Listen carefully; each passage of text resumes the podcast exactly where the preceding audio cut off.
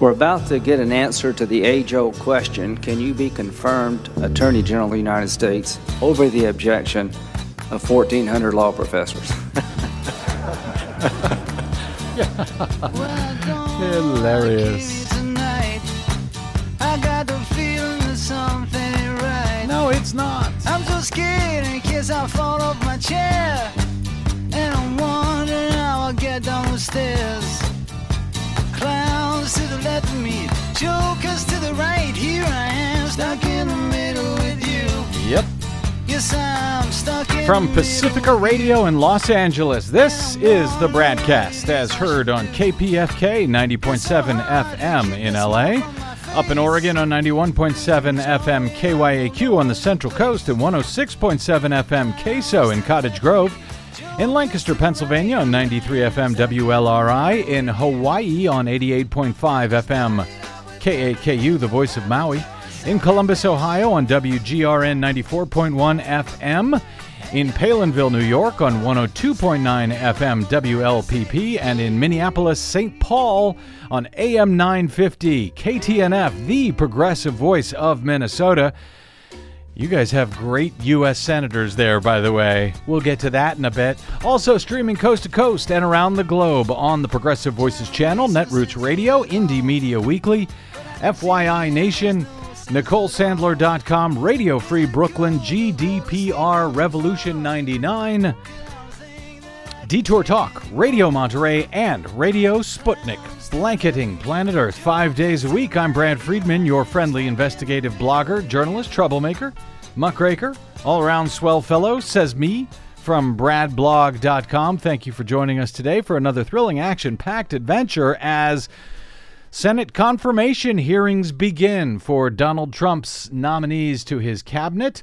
Uh, we will talk uh, momentarily about Jeff Sessions, Senator Jefferson Beauregard Sessions, Alabama senator, who will now uh, who has been nominated as the uh, uh, choice for U.S. Attorney General, despite his years of uh, well racially discriminatory behavior, actions, comments and more. We will focus on that, his civil rights record and his voting rights record in a bit here.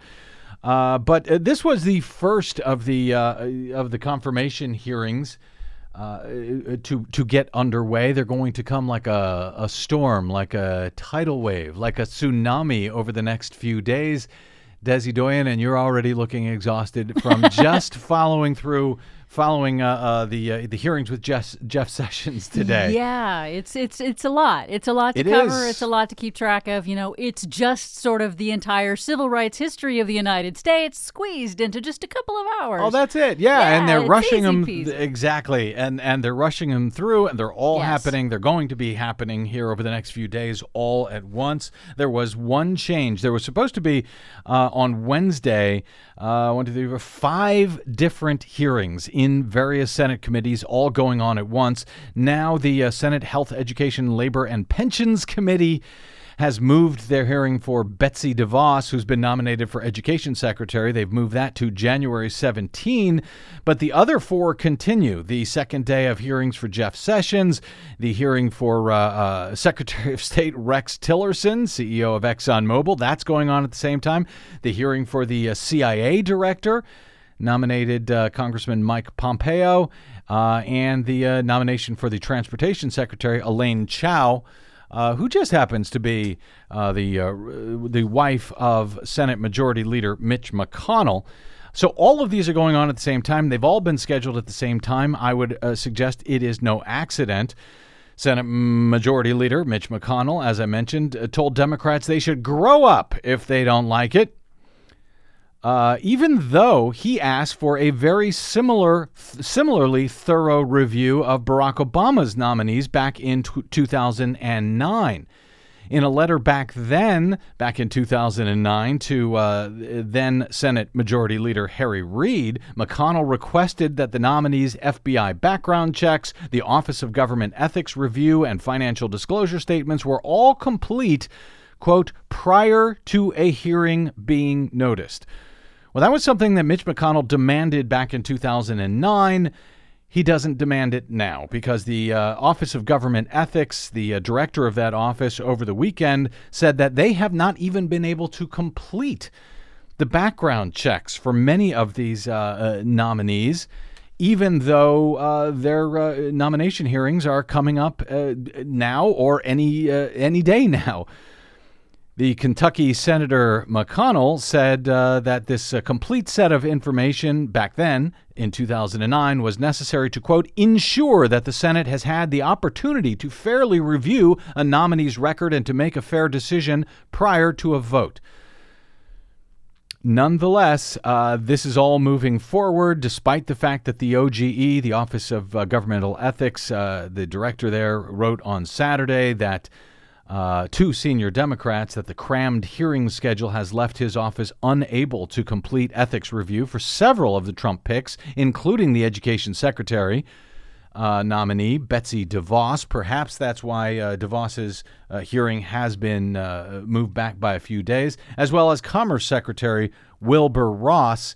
Uh, he is scheduled to have his hearings begin on Thursday. Senate Majority Leader Chuck Schumer said that the letter from McConnell back in 2009 and the uh, the, the, fact that uh, you know McConnell felt one thing then a different thing now proves that Trump's transition team was colluding with Senate Republicans quote to jam through these cabinet appointees these cabinet nominees uh, before they have been thoroughly vetted uh, it, and it was actually uh, kind of funny, Des. I don't know if you saw this. Uh, Chuck Schumer actually took the letter that uh, McConnell had sent to Harry Reid back in 2009 did you see this? He posted it on uh, on did. on the Twitters. It's hilarious. he crossed out the name, the actual letter. He crossed out the name, you know, to Harry Reid. He changed that to uh, Mitch McConnell, and Dear Harry was changed to Dear Mitch. He just scratched out. He scratched out with Mitch McConnell's. Yeah, with a sharpie, scratched out Mitch McConnell's signature at the end. Put his own on. Uh, put his own on it, and sent it. And even at the top, the letterhead says "Office of the Republican Leader." He just scratched out Republican and changed it to Office of the Democratic Leader and sent the same letter back to Mitch McConnell, in which McConnell had said uh, had had uh, described the best practices that he insisted upon uh, for these uh, for advice and consent on presidential nominees. And the duty which he says we take seriously. He said these best practices serve the Senate well, and we will insist on their fair and consistent application and one of those things he insisted on at the time, number two here in a, in a lengthy list, the Office of Government Ethics letter must be complete and submitted to the committee in time for review and uh, prior to a committee hearing. So uh, that's what he sent back to him. But Mitch McConnell does not seem to be so interested in that. As a matter of fact, none of the Republicans seem to be particularly interested in following precedent from previous years. Democratic lawmakers, according to Politico, uh, were have now been able to secure testimony from congressional Black Caucus members this week at the confirmation hearing for Jeff Sessions as Attorney General. However, as uh, California Senator Dianne Feinstein, she's the ranking member of the Judiciary Committee, which is hearing Jeff Sessions' uh, testimony today. Feinstein said the um, the top uh, uh, had a, said she had approached the chairman of the committee, Chuck Grassley, last week with this request to allow, uh, among others, Congressman John Lewis and other Congressional Black Caucus members to appear before the committee to discuss to discuss Jeff Sessions' uh, nomination and his record. To discuss his nomination to be the nation's top cop, the Iowa Republican Grassley was willing to allow them to testify, but on the condition that the lawmakers appear only after a group of outside witnesses testify about Jeff Sessions. Democrats were miffed at the offer, viewing it as an insult to lawmakers who typically appear before non lawmaker witnesses testify. They also saw it as an attempt by Republicans to bury what would be high profile testimony from Congressman Lewis, who is a civil rights icon uh, having uh, uh, marched across the Selma Bridge uh, in, in Montgomery, Alabama, in the fight for voting rights. Not only marched across the bridge, but got beaten to a bloody pulp in that march. By police. By police, thank you. Feinstein said, I was pleased when uh, Chairman Grassley agreed to make this possible. However, I regret that they will have to wait until after a nine member panel speaks, asking three members of Congress to sit and wait until the end of the hearing to testify, likely at the same time the Senate will be holding important budget votes, she says is deeply unfair. Democrats pointed out that the committee's past practices has been to have lawmakers testify when they testify at these things, to uh, have lawmakers testify before non members, before uh, non Congress people. During John Ashcroft's Attorney General confirmation hearing, for example, back in 2001, the committee, the same committee, hosted a panel of lawmakers who had also worked with uh, John Ashcroft, who was a senator. Uh, the panel of lawmakers discussed the former Missouri senator's nomination. That panel included uh, several Democrats, several Republicans, and they went, they spoke, they gave their testimony after Ashcroft was finished, but before a separate group of outsider, uh, of outside witnesses uh, testified at the hearing. And Democrats want the same treatment for the Congressional Black Caucus members uh, at Sessions' hearing, but uh, but they are apparently not going to get it. That is so not much how for Grassley would- professional courtesy. Indeed. Uh, well, it you know depends which professionals, I suppose. Uh, Cory Booker, Senator Cory Booker from New Jersey, is one of those uh, in the Black Caucus who is hoping to testify. He uh, is opposing uh, Sessions, uh, and it marks the first time in the chamber's history that a sitting U.S. senator has testified against another sitting U.S. senator who's up for a cabinet job. Usually, they're very nice to each other in these uh, hearings when it comes to uh, their their colleagues when their colleagues are testifying. Booker said, "I do not take the uh, lightly the decision to testify against a Senate colleague, but the immense powers of the Attorney General combined with the deeply troubling views of this nominee is a call to conscience," said Senator Booker. So uh, supposedly he will testify on Wednesday along with uh, civil rights icon uh, John Lewis, but only after everyone else has spoken and perhaps after everyone else has gone home. When he was uh, when Booker was talking about the civil rights record of this particular nominee, uh, we've spoken about it on this show uh, quite a bit since his nomination. Uh, but Ari Berman over at The Nation put together a piece yesterday uh, that really highlights uh, a, a lot of troubling matters from Jeff Sessions' record in Alabama, where he served as the uh, Attorney General. He also served as a U.S. Attorney there under Ronald Reagan.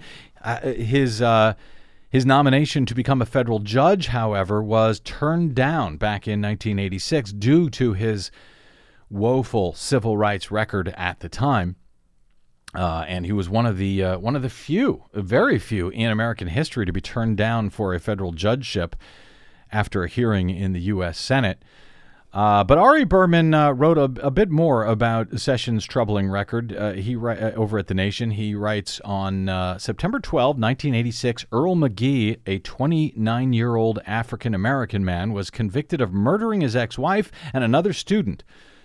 In Selma, Alabama, he was sentenced to death. Though the trial took place in Selma's Dallas County, which was 55% black and the birthplace of the Voting Rights Act, McGee was convicted by an all white jury because prosecutors struck all 24 eligible African American jurors from the case. Six black jurors were removed for, quote, low intelligence, according to the prosecution.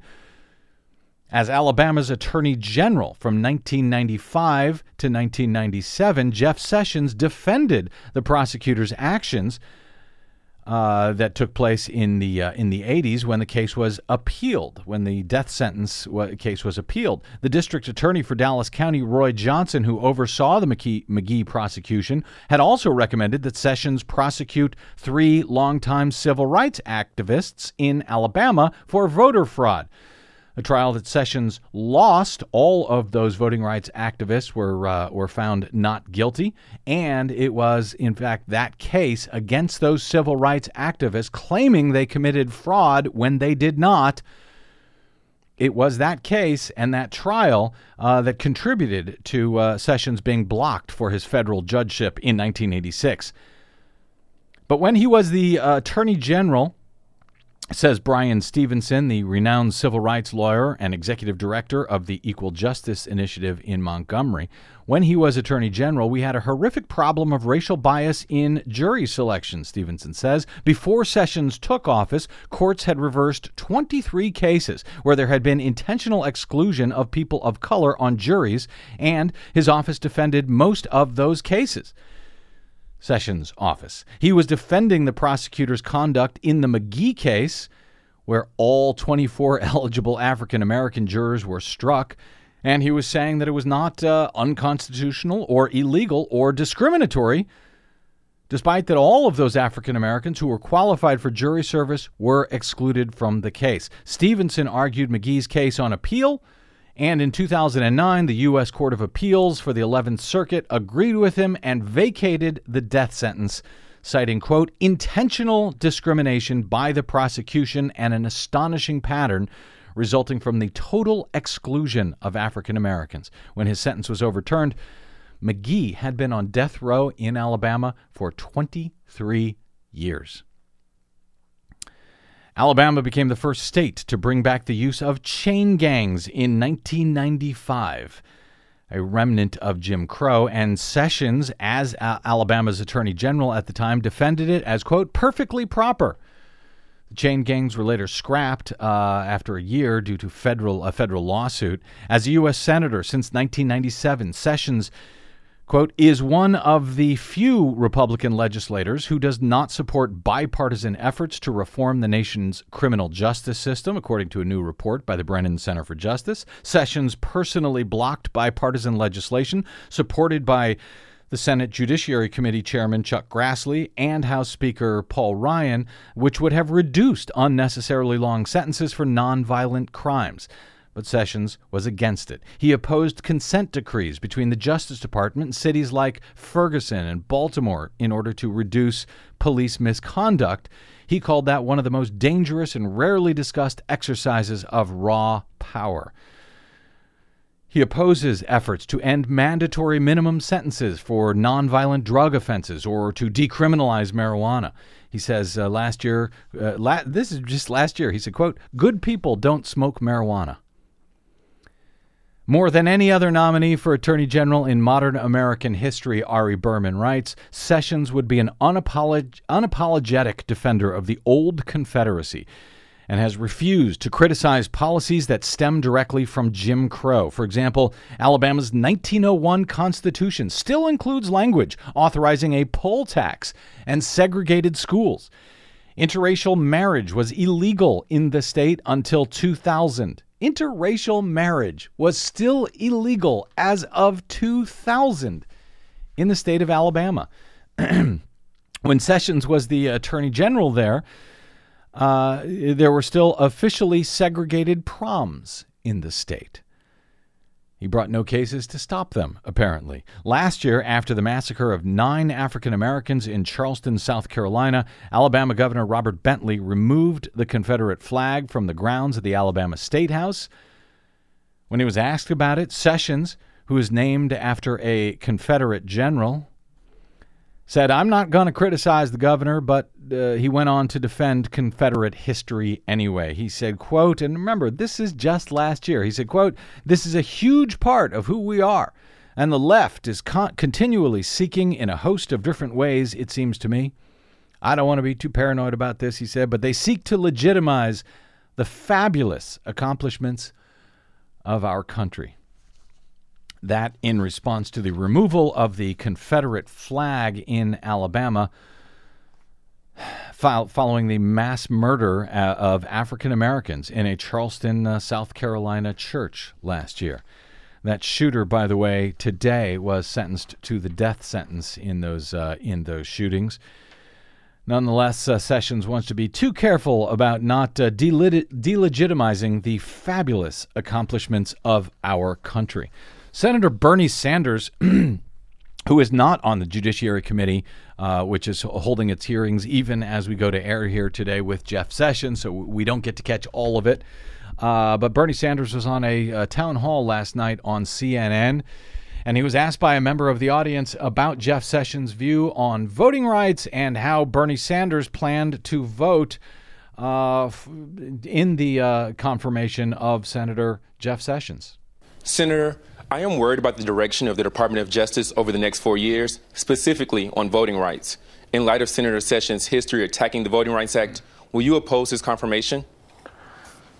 I'm going to listen to what Jeff Sessions has to say. I've known Jeff for, for many, many years, but I have very, very strong concerns. And I think the issue you raise about the Voting Rights Act and how the Supreme Court a few years ago gutted the Voting Rights Act, and that right now in state after state, Republican states, what they are doing, this is really kind of unbelievable when you think about it. They're working overtime not to expand democracy, not to bring more people into the political process. They're trying to make it harder for people to vote under the guise of voter fraud. Thank God in America, voter fraud is very, very rare. But they're using that argument to make it harder for poor people, for old people, for people of color to vote. I consider this to be one of the most significant issues facing our country. Okay? So I will listen very, very cla- ca- uh, carefully to what Senator Sessions has to say. But I share your concerns. Thank you. And of course, I share those concerns too, given that uh, Jeff Sessions has uh, not lifted a finger, in fact, to restore the Voting Rights Act since it was gutted by the Supreme Court in 2013. So I was listening very close, as I know you or Des, uh, Oh, yeah. to uh, comments on a whole bunch of stuff uh, that uh, were was brought up in the uh, in the hearing today, at least by Democrats. Republicans were largely lauding Jeff Sessions for being a wonderful person. That's what they do. Democrats, on the other hand, were actually asking about issues of concern. Politely, very politely, uh, as seems to be the case whenever one of their own, when one of their uh, fellow senators uh, uh, comes up. Um, Very politely. yes. Am I putting it nicely? Am I putting it too nicely to say that? No, Uh, I think that that uh, you're accurately characterizing it. You know Yeah, that it's like a sort of an extreme over politeness, Hmm. actually. Yeah, especially given the issues that we're talking about. And I didn't, you know, uh, go check out Ari Berman's uh, article over at The Nation, uh, headlined Jeff Sessions Could Return Criminal Justice to the Jim Crow Era. Just to get a sense, I didn't, I only read uh, a, a, a part of it. Um, but uh, there were senators that were, in fact, asking about his civil rights record and his voting rights record. Most of them seem to be from Minnesota, but we'll get to that in uh, in a quick moment. Let's take a quick break, and we will come back with some extended excerpts from today's hearing in the U.S. Senate Judiciary Committee uh, in the confirmation hearings for Senator Jeffrey Beauregard Beauregard. Sessions for U.S. Attorney General. I'm Brad Friedman. This is your BradCast.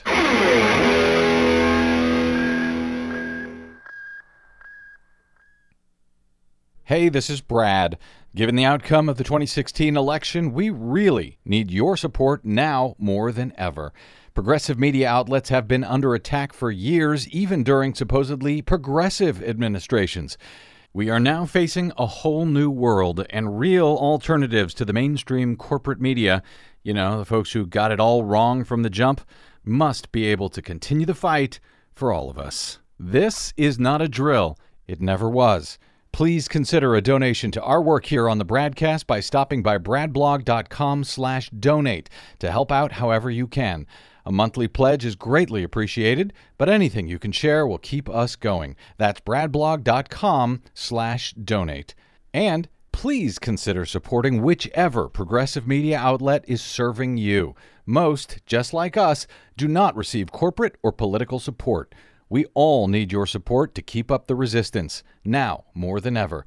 From Desi Doyen and myself, thank you. Yeah. Why I'm easy. I'm easy like Sunday morning. Way too easy. Way too easy. uh, as far as I'm concerned, uh, wh- when it came to the, the questioning of Senator, and it's not, Je- I called him Jeffrey uh, before the break, Jefferson, Jefferson Beauregard Sessions, uh, Senator from Alabama, who has been nominated as Attorney General. Uh, yeah, it was, uh, so far at least, it's been very easy. The questions from the U.S. senators. We'll see if things change tomorrow when witnesses actually come up uh, concerning uh, Sessions' uh, character and, and, and who they are. Whether we'll be able to see them, I don't know, because we've got five different hearings all going on at once. I don't even know that C SPAN doesn't even have that many channels. I know. So, uh, you know, it some of these things just won't be aired, much less the ability to actually look at them.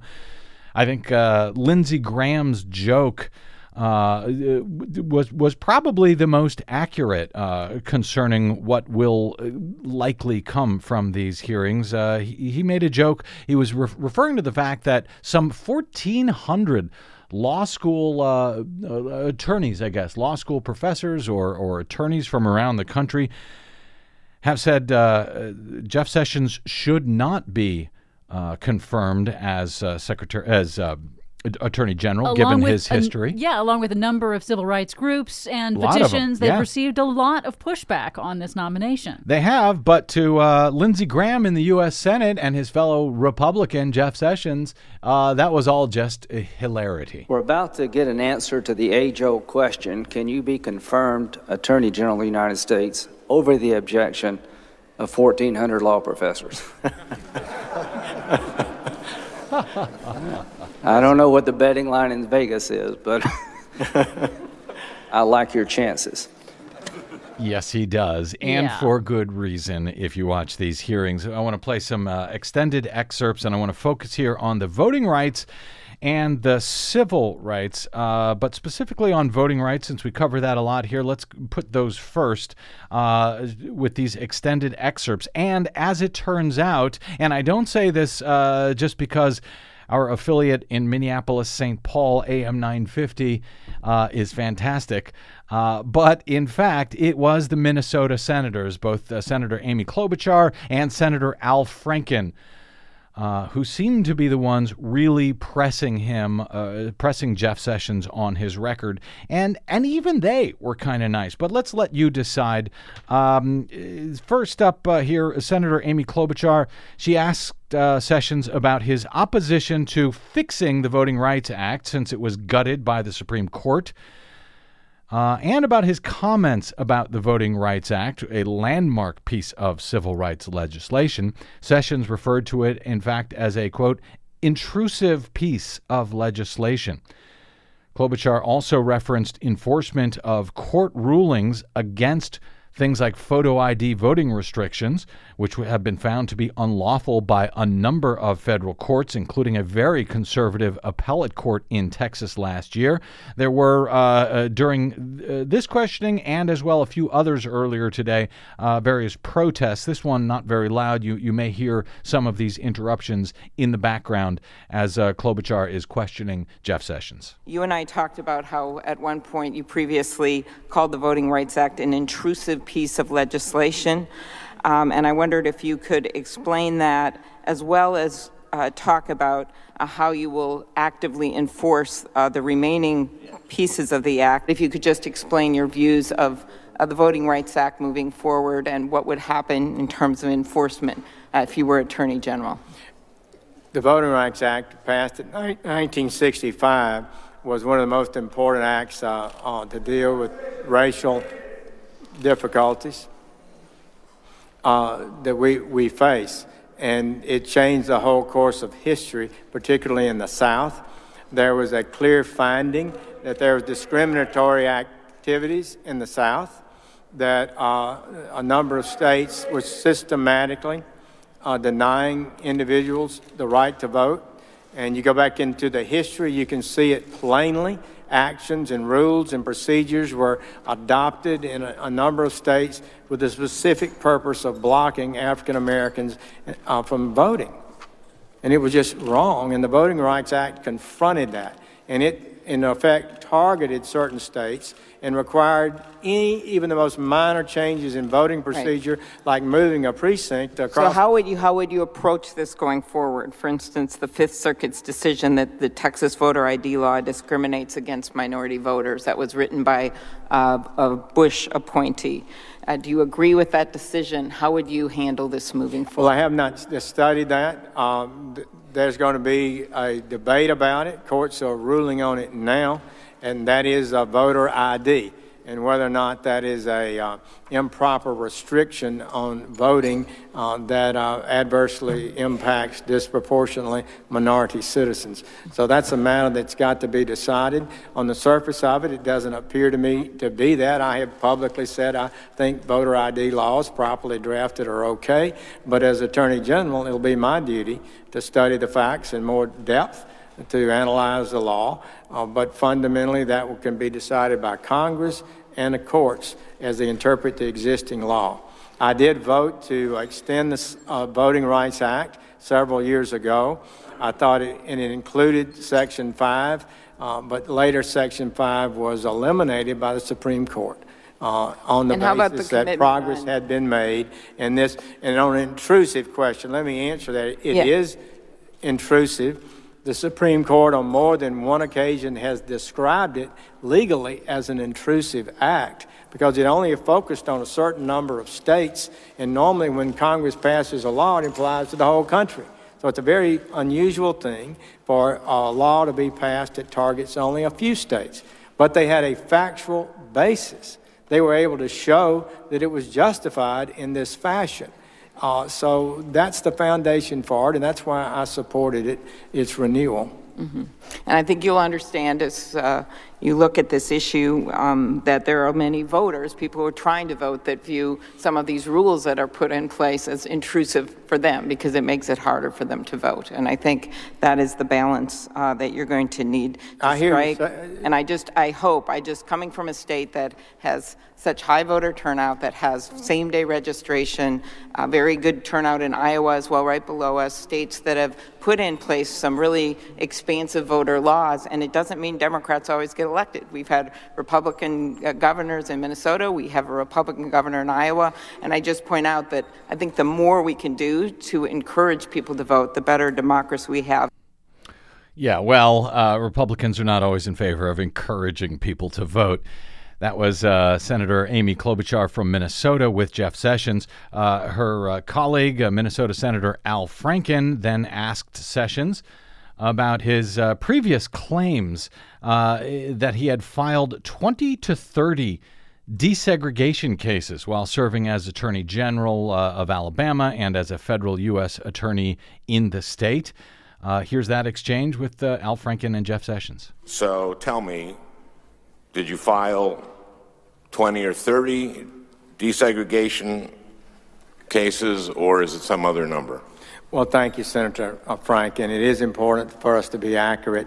Uh, the records don't show that there were 20 or 30 actually filed cases. Some of the cases involve multiple defendants and multiple parties, like two, a school board and a county commission being sued for racial discrimination, or things of that nature. But the number would be less than that, as we've uh, looked at. So I, What, what do you think would have caused you to say I don't know. that you I thought- filed 20 or 30 desegregation? Well, we had cases going throughout my district, and some of them uh, were started before I came and continued after I left. Uh, some of them uh, were brought and then settled promptly. And uh, so it was extraordinarily difficult, actually, and uh, I was surprised to get a record by checking the docket sheets to find out exactly how many cases were, in, Okay. involved. So it wasn't actually 20 to 30 as he had said on on radio. I think he said, oh, I just said it on radio. Off the top of my Uh, head, I didn't my have the head, records 20 in or front of 30. me. Yeah, apparently it, it was not the truth. Al Franken from Minnesota then pressed the claims uh, from Jeff Sessions in his responses to written confirmation. This was not on the radio. This was actually in response to written questions from senators, specifically a questionnaire for the confirmation hearing. And his claim uh, that uh, that Sessions offered that he had personally, that's a quote, personally handled a number of civil rights cases that the uh, Department of Justice Civil Rights Unit attorneys who actually wrote and worked on and filed those cases recently disputed in a Washington Post op ed last week.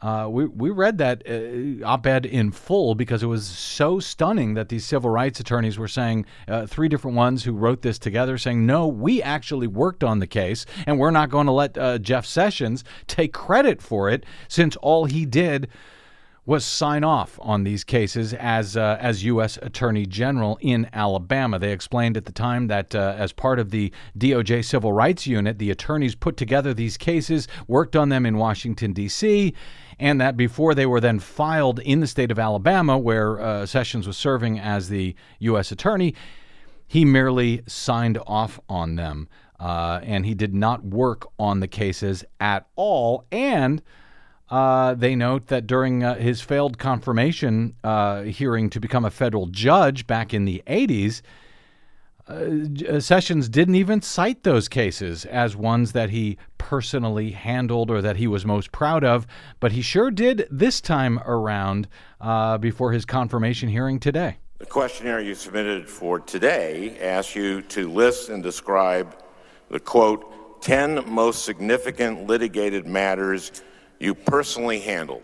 Among the case you, cases that you listed that you personally handled are three voting rights cases and a desegregation case. Last week, I should note three attorneys who worked at DOJ and who actually brought three of the four cases wrote an op-ed piece in which they say, quote, we can state categorically that Sessions had no substantive involvement in any of them. Now, you originally said that you personally handled three of these cases, but these lawyers say that you had no substantive involvement. Are they distorting your record here? Yes. Uh, in fact, one of the writers there, Mr. Hebert, well, spent a good bit of time in my office. Uh, he said I supported him in all the cases he brought that I was more supportive than almost any other U.S. attorney, and that I provided office space. I signed the complaints that he brought.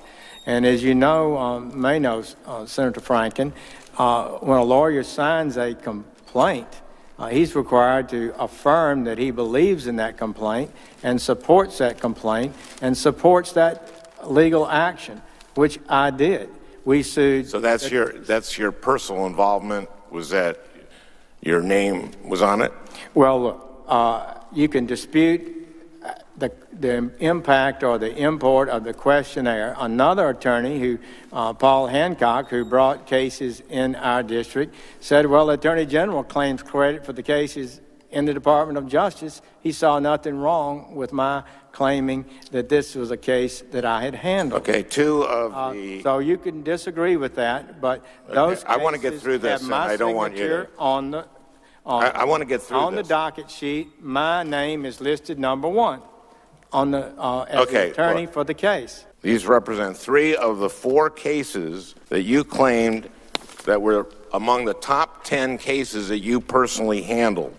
One of the Franken? cases that you listed was a case that Mr. Rich handled. So if you don't know him, it's hard for me to believe that you personally handled it. Well, when I fi- found that uh, these cases, I, I had been supportive You of. filed. Sure, I was. Uh, Mr. Hebert says, "quote." And yet I have needed Mr. Help, Sessions' help in those cases, and he has provided that help every step of the way. In fact, I would say that my experience with Mr. Sessions has led me to believe that I have received more cooperation uh, uh, from him, more active involvement from him, because I have called upon him. Close quote. Quote, I have worked side by side with him on some cases in the sense that I have had to go to him for some advice. Close quote. In some cases, Uh, we're not necessarily the ones you listed. Well, look, Okay, this look- 30 years ago, and I, I, my memory uh, was of this nature, and my memory was my support for those cases. Uh, when this issue was uh, raised, I did do a supplemental that said I provided assistance and guidance to Civil Rights Division attorneys, had an open door policy with them, and cooperated with them on these cases. Close quote. I signed them, I supported cases, and uh, attempted to be as effective as I could be in helping them be successful in these historic cases. I did feel that they uh, were the kind of cases that were national in scope and deserved to be listed on the form. If I'm in error, I apologize to you. I don't think I was. Well, well, you did. You couldn't find 20 or 30 desegregation cases that you stated you had participated in, and you don't sound like you personally handled cases that you said you personally. Well, I was on a Thank you. radio interview without any records, and that was my memory at the time. There you go. Uh, Al Franken uh, from Minnesota uh, questioning Jeff Sessions at his hearing today. Uh, Ted Cruz, uh, senator from Texas, said that Sessions submitted, he, he talked a little bit more about that supplemental uh, after his original answers to his questionnaire, uh, claiming that he had personally handled those four civil rights cases, uh, which the folks who worked on them said he did not. The additional paperwork, Cruz said, explained that he provided, quote, assistance and guidance on those civil rights cases, the ones that he had claimed previously until called out that he had handled personally. Franken said that uh, if if if there's no difference in what he submitted in that supplemental, uh, why did he bother to do so?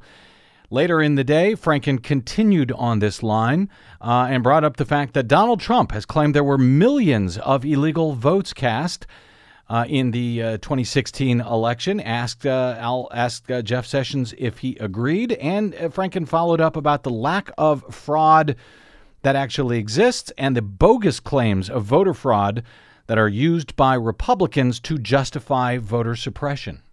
Do you agree with President Trump that millions of fraudulent votes were cast in the presidential election? Senator Franken, I don't know uh, what the president-elect meant or was thinking when he made that comment or what facts he may have had to justify his statement. Uh, I would just say that every election needs to be managed closely and we need to ensure that there's integrity in it. And I do believe we regularly have fraudulent activities occur during election cycles. Before we move on, I should note for the record that state election and law enforcement officials surveyed in mid December found virtually no credible reports of fraud. Now, Senator Sessions, you have a complicated history with the Voting Rights Act. Ten years ago, when uh, voting rights was a bipartisan issue, you voted to reauthorize the Voting Rights Act. Everyone did, passed 98 to nothing. But you have also called the Voting Rights Act, quote, an intrusive piece of legislation. You have complained that the Act's pre-clearance requirement unfairly targeted certain states, and you have said that there is, quote, little present-day evidence that state and local officials restrict access to the franchise. You said that the Voting Rights Act has, quote, eliminated that discrimination. Well, Senator, after the Shelby County decision, which you celebrated, states began testing the limits of what they could do. And in many cases, citing the risk of so called voter fraud as a justification for their actions. Now, that's what happened in North Carolina, for example. Just a few months after Shelby County, the state enacted one of the nation's strictest voter ID laws and enacted other re- uh, restrictions. Without any evidence, the state described these changes as necessary to prevent fraud. Well, the courts disagreed. North Carolina's restrictions were challenged, and in July, the Fourth Circuit found the primary purpose of the restrictions wasn't to fight fraud, but to make it harder for black people to vote. Here's what the court said, and I quote The new provisions target African Americans with almost surgical precision. Do you still believe that there is little present day evidence of states restricting access to the franchise? And if you do, what do you think the Fourth Circuit got wrong when it found that North Carolina targeted black voters with almost surgical precision? Do you accept that North Carolina was targeting African American voters, but not believe that it was engaging in discriminatory conduct? Well, you cannot create laws designed to inhibit the right of any class of citizens to vote. And so if the Fourth Circuit found that and there's a factual basis to support it, uh, then I, any law that's passed would be subject to being uh, either eliminated or altered. So I support your concern that laws of this kind cannot be used for that purpose. I do believe not long ago, uh, we, the Supreme Court did uphold uh, voter ID laws, but there are ways to do it and ways probably you cannot do it. So I am not familiar with the details of the North Carolina law, but you are correct. Any finding uh, that's sustainable, that there's a racial animus in the passing of a law that would restrict voting, uh, that law is, uh, could be unsustainable. Could be unsustainable. That's Jeff Sessions, the man who would be uh, responsible for filing lawsuits against uh, states like that, against states like North Carolina, who were eventually found to have targeted black voters with surgical precision, as Al Franken said in that uh, conversation. I'm kind of disturbed that he does is not familiar with that decision. It was That's a huge decision, Yeah. and he says, "I I'm not I'm not familiar with that decision." And he mentions you know improper reasons for restricting the vote. And what I found surprising is that none of the senators asked him, "Well, what are proper reasons for restricting the vote?" Yeah, exactly. Nobody went to that one. Well, they would be uh, the type of voter fraud that he uh, that he prosecuted back in the '80s against voting rights advocates. Not just voting rights advocates, by the way. Uh, the guy, it was the guy who was marching behind John Lewis across the Selma Bridge on Bloody Sunday. That was one of the uh, three voting rights advocates who were prosecuted by Jeff Sessions for voter fraud back in the 80s who were acquitted, who were found to be uh, not guilty. That same man, by the way, went on to lead the uh, the team of mules Ah, during yes. uh, uh, uh, Martin Luther King's funeral. That's right. procession. Yeah. That's who Jeff Sessions prosecuted for voter fraud in the past. That's who uh, Jeff Sessions would be targeting now. Those same sorts of folks, because that's still who Republicans are out targeting for phony voter fraud claims uh, and for uh, voter suppression claims. They then got into a uh, into a debate about the uh, Supreme Court gutting the Voting Rights Act. I don't think we're going to have time to play it here, unfortunately. Uh, debating the uh, the provisions, the Section Five provisions, which were gutted by the Supreme Court, which required pre-clearance for new laws uh, before new voting laws before they're implemented in jurisdictions like Jeff Sessions' home state of Alabama, states and other uh, uh, jurisdictions with a long history of racial discrimination. Uh, and they talked about voter suppression in uh, elections. And uh, while Section 2 of the voting rights still stands, and that's what was used in North Carolina that Jeff Sessions is not familiar with, that's what was used by the Department of Justice to get that finding, in fact, from the federal court that uh, Republican lawmakers in North Carolina had targeted African Americans with surgical precision. Uh, that Section 2 still stands, but it allows lawsuits against discrimination only after the fact, only after the laws uh, have been implemented. After the person has lost their right to vote in that Uh, that's election. right. That's right. And uh, Jeff Sessions, uh, previously, while he did vote in favor of the extension of the Voting Rights Act some years ago, that was not a tough vote. I think it was 98 to zero in the U.S. Senate. Everyone uh, voted for that, I think by unanimous consent. Uh, he has since refused to help restore uh, the section of the Voting Rights Act. It's actually Section 4, but that's the list of who gets to, which jurisdictions have to face preclearance. And he Uh, thought that was unfair that these jurisdictions were being singled out, despite right. the fact that they have this very strong history of every time a new uh, law would be struck down, they would put in a new one to take its place Yep. quicker, more quickly than uh, prosecutors and the courts could then move to protect voting rights. And that's what's happening now. Even after uh, you know these laws have been found over and over, like the photo ID restrictions have been found to be unlawful, unconstitutional, uh, targeting African American voters, he still uh, and Republicans are still passing these laws uh, all over the place, all in, in states across the country. And that is what he said in his response to Senator Amy Klobuchar of Minnesota when he said the courts will decide and Congress will decide what kinds of restrictions are okay, what kind of photo ID restrictions are okay. In other words, refusing to acknowledge the evidence that has come out and the court rulings that have come out already. Well, exactly. And not only will the courts decide, but as the U.S. Attorney General, he's the guy who decides whether these cases will be brought in the first place. I mean, with days uh, after, within days of the election, before they were even, uh, you know, before they had even certified the results up in the state of Michigan, the Michigan legislature was already moving uh, through a law of photo ID voting restriction. So, uh, you know, he would have to make these decisions. And so far, as of now anyway, uh, his fellow U.S. senators in the Judiciary Committee uh, have not pressed him particularly hard. I think uh, Franken's uh, uh, exchange with him that we don't have time for here was probably the toughest one that he's gotten so far. Anyway, let's take a quick break because that wasn't all that they talked about, and it wasn't all just voting rights and civil rights. the climate came up a little bit. We'll see if we have some time for that. After this break, I know, Desi, you care about the climate. I don't. Uh, but we'll take a quick break and we'll be back with, uh, with that in our coverage of Jeff Sessions' confirmation hearings, day one in the U.S. Senate. I'm Brad Friedman. This is the BradCast.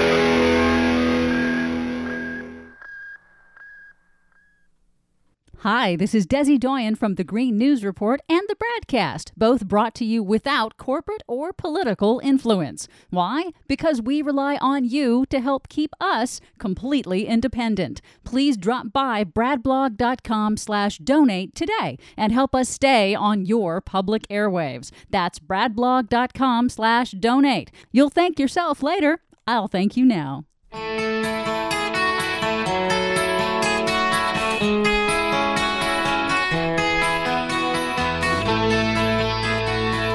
Welcome back to the BradCast. Brad Friedman from BradBlog.com covering Senator Sessions' uh, confirmation hearings, the uh, Donald Trump's nominee to be Attorney General of the United States. Uh, we've been focusing on his uh, voting rights and civil rights record and the questions that came up from Minnesota Senator. There was one, uh, Hawaii Senator and I'm uh, I've lost track Mazie of her name. Hirono. She's new. Hirono. Yes, she was awesome. She did a very good Uh, job. she I think. did. Uh, she asked. Uh, she was very nice, like they all were. They were all incredibly polite, incredibly nice. Uh, I might suggest uh, much more polite and much more nice than the moment calls for.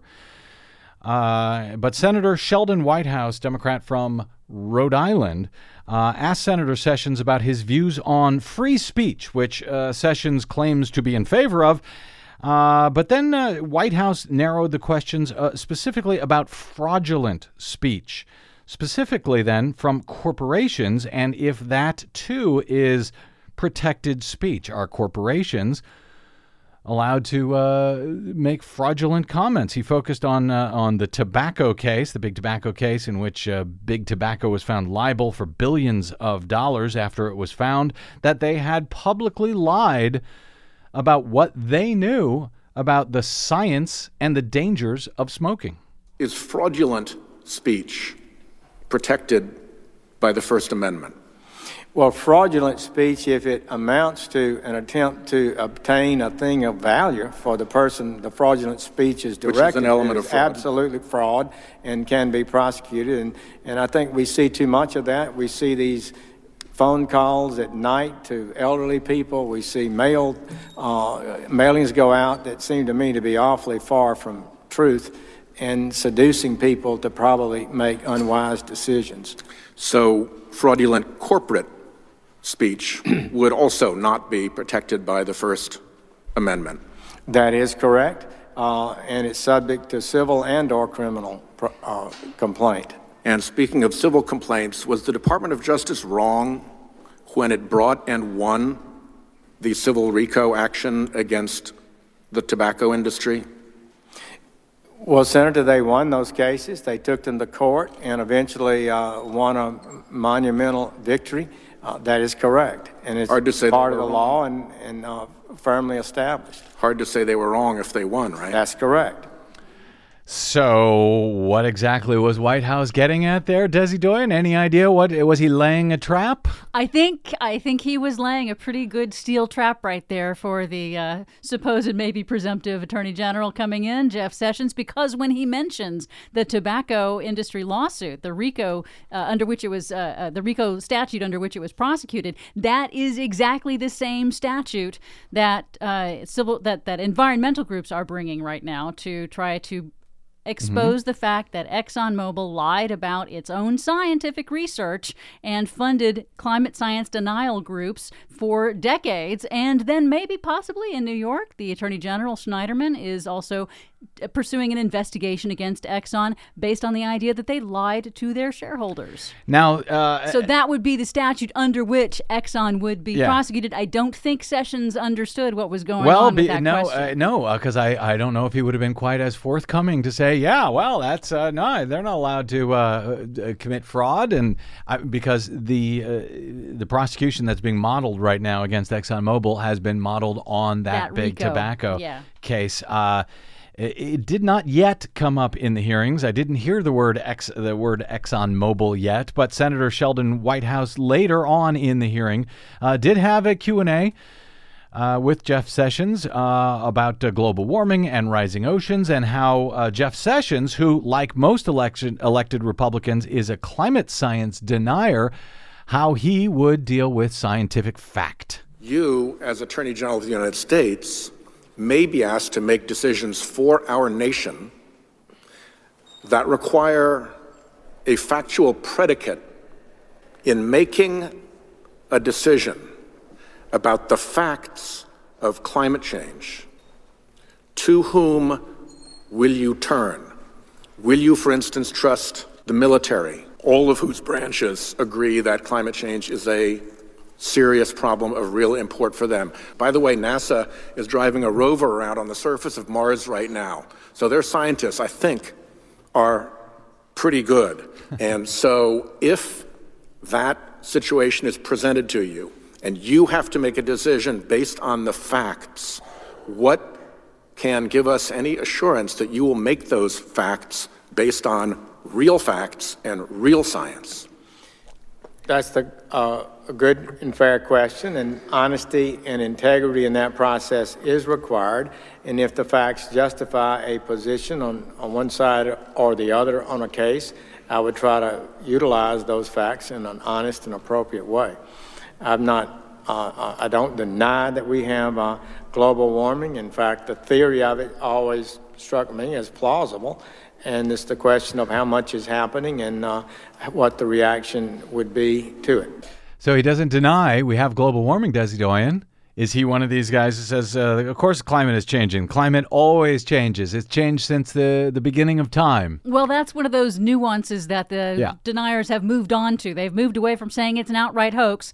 Then they're saying that, oh, we don't cause it. Now he's like, oh, well, maybe we do, but we don't know how much, and we should figure that out first before we take action. So anyone who then advocates delaying taking action is to me still a denier. Well, they are t- they are uh, laying a trap it seems, but they sure are taking their sweet time and I don't think in the end at least today in those hearings, the first day of hearings for uh, Jeff Sessions nomination as Attorney General, I don't think the Democrats laid a glove on him nope. in truth.